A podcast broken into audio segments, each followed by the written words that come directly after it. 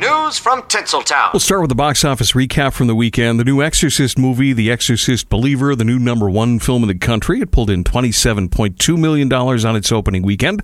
At number two, Paw Patrol, the Mighty movie. That made another 11.75 million. Saw X was third, and rounding out the top five, The Creator and Blind.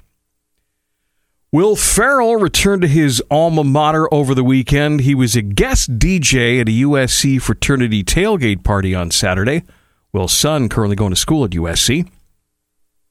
On to some celebrity relationship stuff. Jennifer Lopez is supposedly jealous of Ben Affleck's relationship with his ex wife, Jennifer Garner.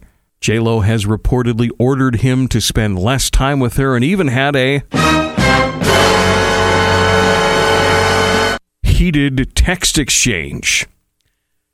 And finally, Lou Ferrigno's wife of 43 years, Carla, has filed for divorce.